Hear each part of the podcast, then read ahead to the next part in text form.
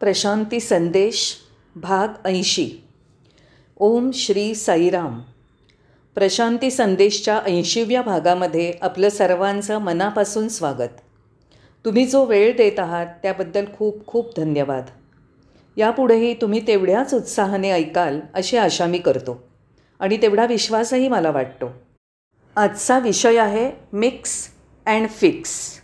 म्हणजेच ध्यानयुक्त व्हा आणि आत्मानुभूती घ्या.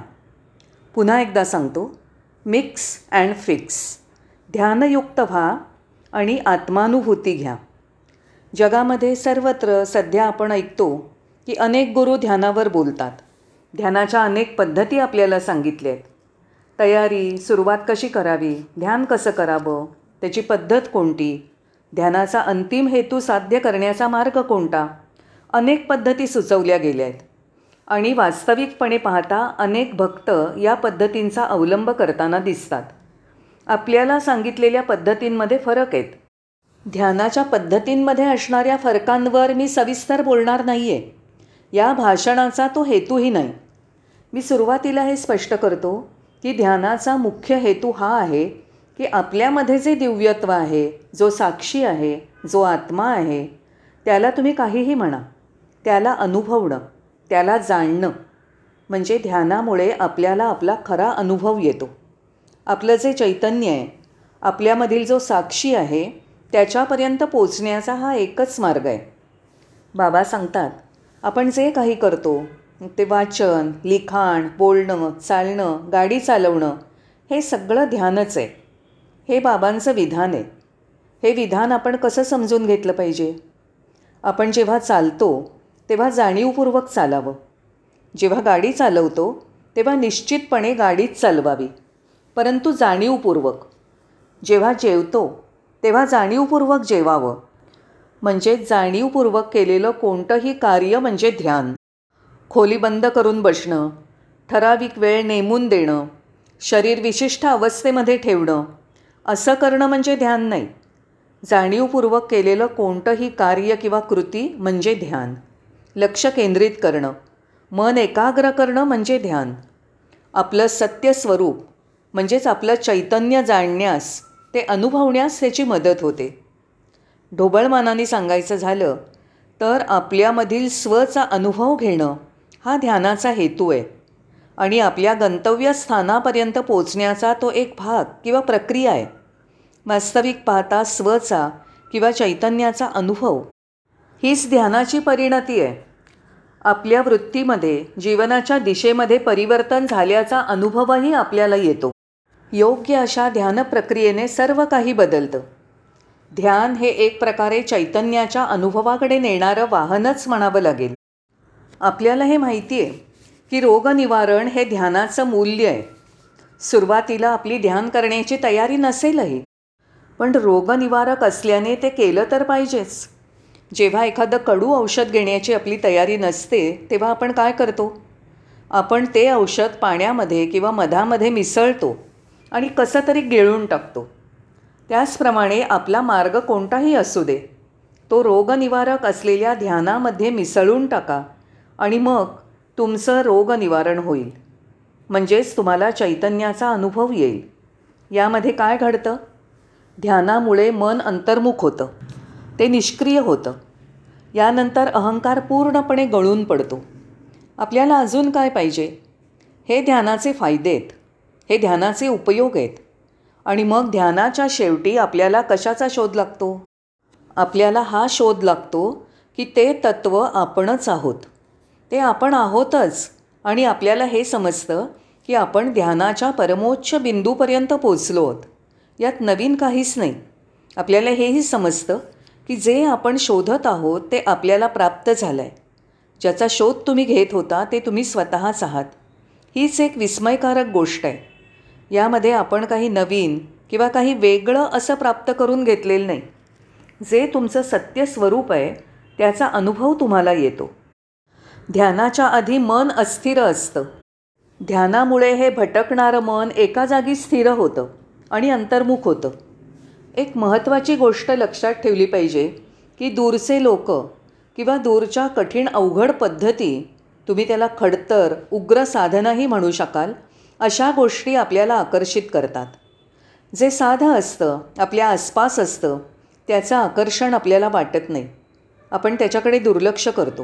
ही शोकांती आहे स्वामींनी आपल्याला सर्वात सोपी पद्धत दिली अत्यंत साधी पद्धत.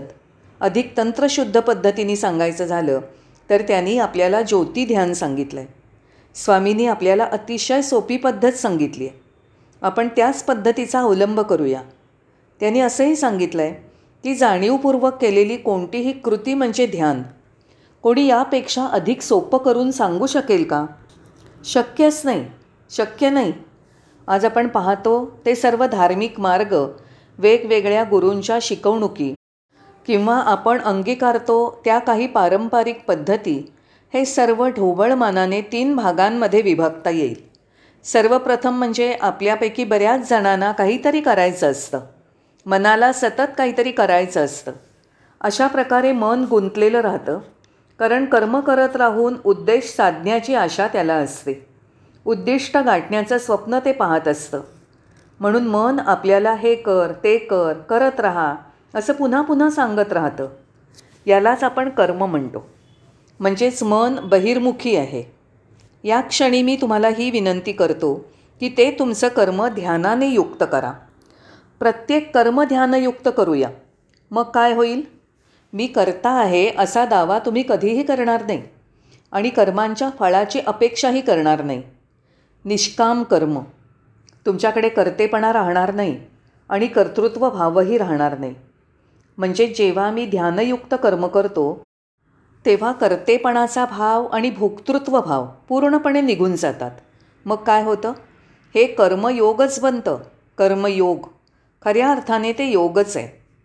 आता आपण दुसऱ्या मार्गाकडे वळू. आपल्यापैकी बरेच जणं या मार्गाचं आचरण करतात. मी महाराष्ट्रात काही ठिकाणं पाहिली आहेत. दक्षिण भारतातही जास्त करून तमिळनाडूमध्ये काही ठिकाणं पाहिली आहेत.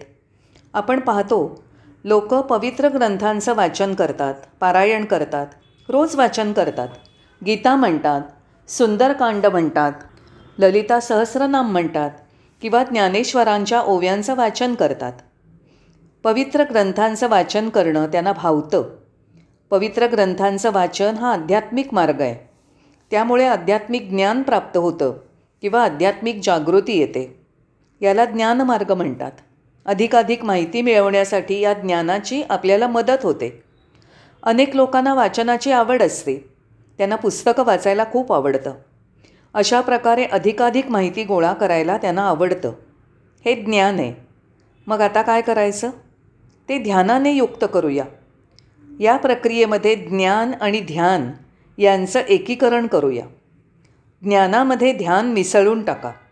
यामुळे काय होतं? ते केवळ पुस्तकी ज्ञान राहत नाही. ती केवळ गोळा केलेली माहिती म्हणून राहत नाही. ते ज्ञान आता तसं नसतं. जेव्हा ज्ञान ध्यानामध्ये युक्त होतं तेव्हा तुम्ही केवळ साक्षी आहात ही जाणीव तुम्हाला होईल. ज्याप्रमाणे आपण बाहेर उभं राहून रस्त्यावरील बिझी ट्रॅफिक पाहत असतो भरधाव वेगाने गाड्या येत जात असतात. आपण ट्रॅफिक केवळ पाहत असतो. त्याचप्रमाणे आपण अजून एक ट्रॅफिक पाहत असतो. भरधाव वेगाने गाड्या येत जात असताना ट्रॅफिक जॅम असतो आणि हा ट्रॅफिक दुसरा कुठलाही नसून आपले विचार आपले संकल्प यांचा असतो. संकल्प विकल्प उलटसुलट विचार तुम्ही तुमच्या विचारांकडे पाहायला विचारांचं निरीक्षण करायला सुरुवात करा. याचा अर्थ काय? आत्तापर्यंत आपण आपल्या विचारांशी एकरूप होतो. दुसऱ्या शब्दात सांगायचं झालं तर आपण म्हणजे मन असा आपला समज होता. जेव्हा आपण आपल्याला मन समजतो तेव्हा अहंकार डोकं वर काढू लागतो.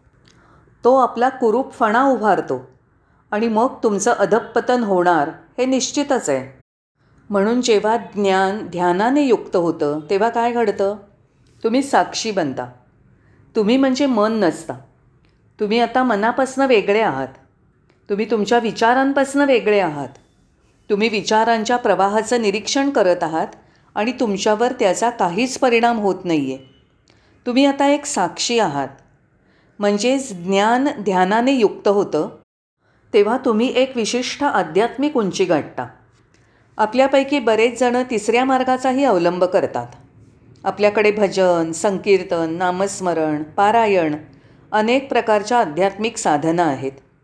या साधना तसंच यज्ञयागादी विधी हे सर्व भक्ती या प्रकारामध्ये मोडतात.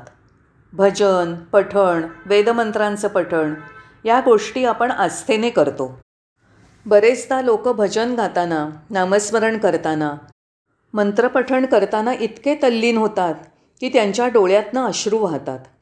ते त्या संकीर्तनामध्ये इतके तल्लीन होतात की ते स्वतःला विसरून जातात. स्वतःचं अस्तित्व विसरतात. हीच भक्ती आहे. आता भक्ती ध्यानाने युक्त होऊ द्या. जेव्हा भक्ती आणि ध्यान एकत्र येतात तेव्हा काय घडतं? तुमचे जे प्रमुख दैवत आहे किंवा कुलदैवत आहे किंवा इष्टदैवत आहे ते प्रत्येकामध्ये आहे याची जाणीव तुम्हाला होईल. दुसऱ्या शब्दात सांगायचं झालं तर तुम्ही जर भगवान व्यंकटेश्वराचे भक्त असाल तर तुम्हाला शिवलिंगामध्ये देखील त्याचं दर्शन होईल. तुम्ही जर शिवभक्त असाल शैव असाल तर तुम्हाला भगवान व्यंकटेश्वरामध्ये भगवान शिवाचं दर्शन घडेल. सर्वच रूपं शिवाची आहेत हे तुम्हाला जाणवेल.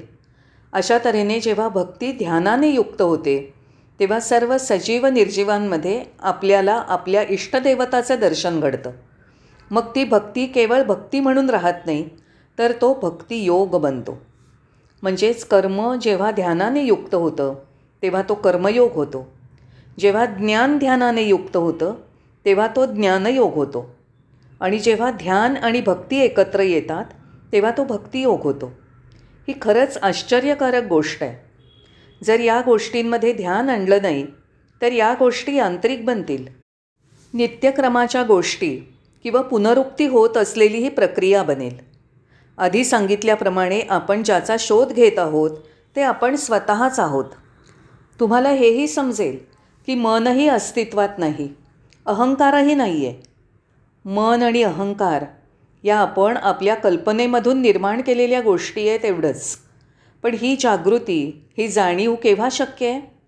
जेव्हा कर्म ज्ञान आणि भक्ती हे तीन प्रमुख मार्ग ध्यानाने युक्त होतील आणि त्यांचे कर्मयोग ज्ञानयोग आणि भक्तियोग बनतील. काही जणं असंही विचारतात जर आम्ही अहंकाराचा त्याग केला तर ते पुरेसं आहे का? काही जण हा प्रश्न विचारतात की आम्ही शरणागत झालो तर तेवढं पुरेसं आहे का? मित्रांनो दोन्ही गोष्टी एकच आहेत. जेव्हा तुम्ही शरणागत होता तेव्हा अहंकाराला जागा राहत नाही. जेव्हा तुम्ही अहंकाराचा त्याग करता याचाच अर्थ तुम्ही शरणागत होता. दोन्हीचा अर्थ एकच आहे. कारण अहंकार आणि शरणागती एकत्र राहू शकत नाहीत. म्हणून अहंकाराचा त्याग करू का? होय. याचा अर्थ तुम्ही शरणागत झालात. मी शरणागत होऊ का? मग तिथे अहंकाराला थारा उरणार नाही. परंतु मार्ग भिन्न भिन्न आहेत आणि सनातन धर्म किंवा इस्लाम किंवा पवित्र बायबल यासारखी काही तत्त्वज्ञानं शरणागत व्हायला महत्त्व देतात.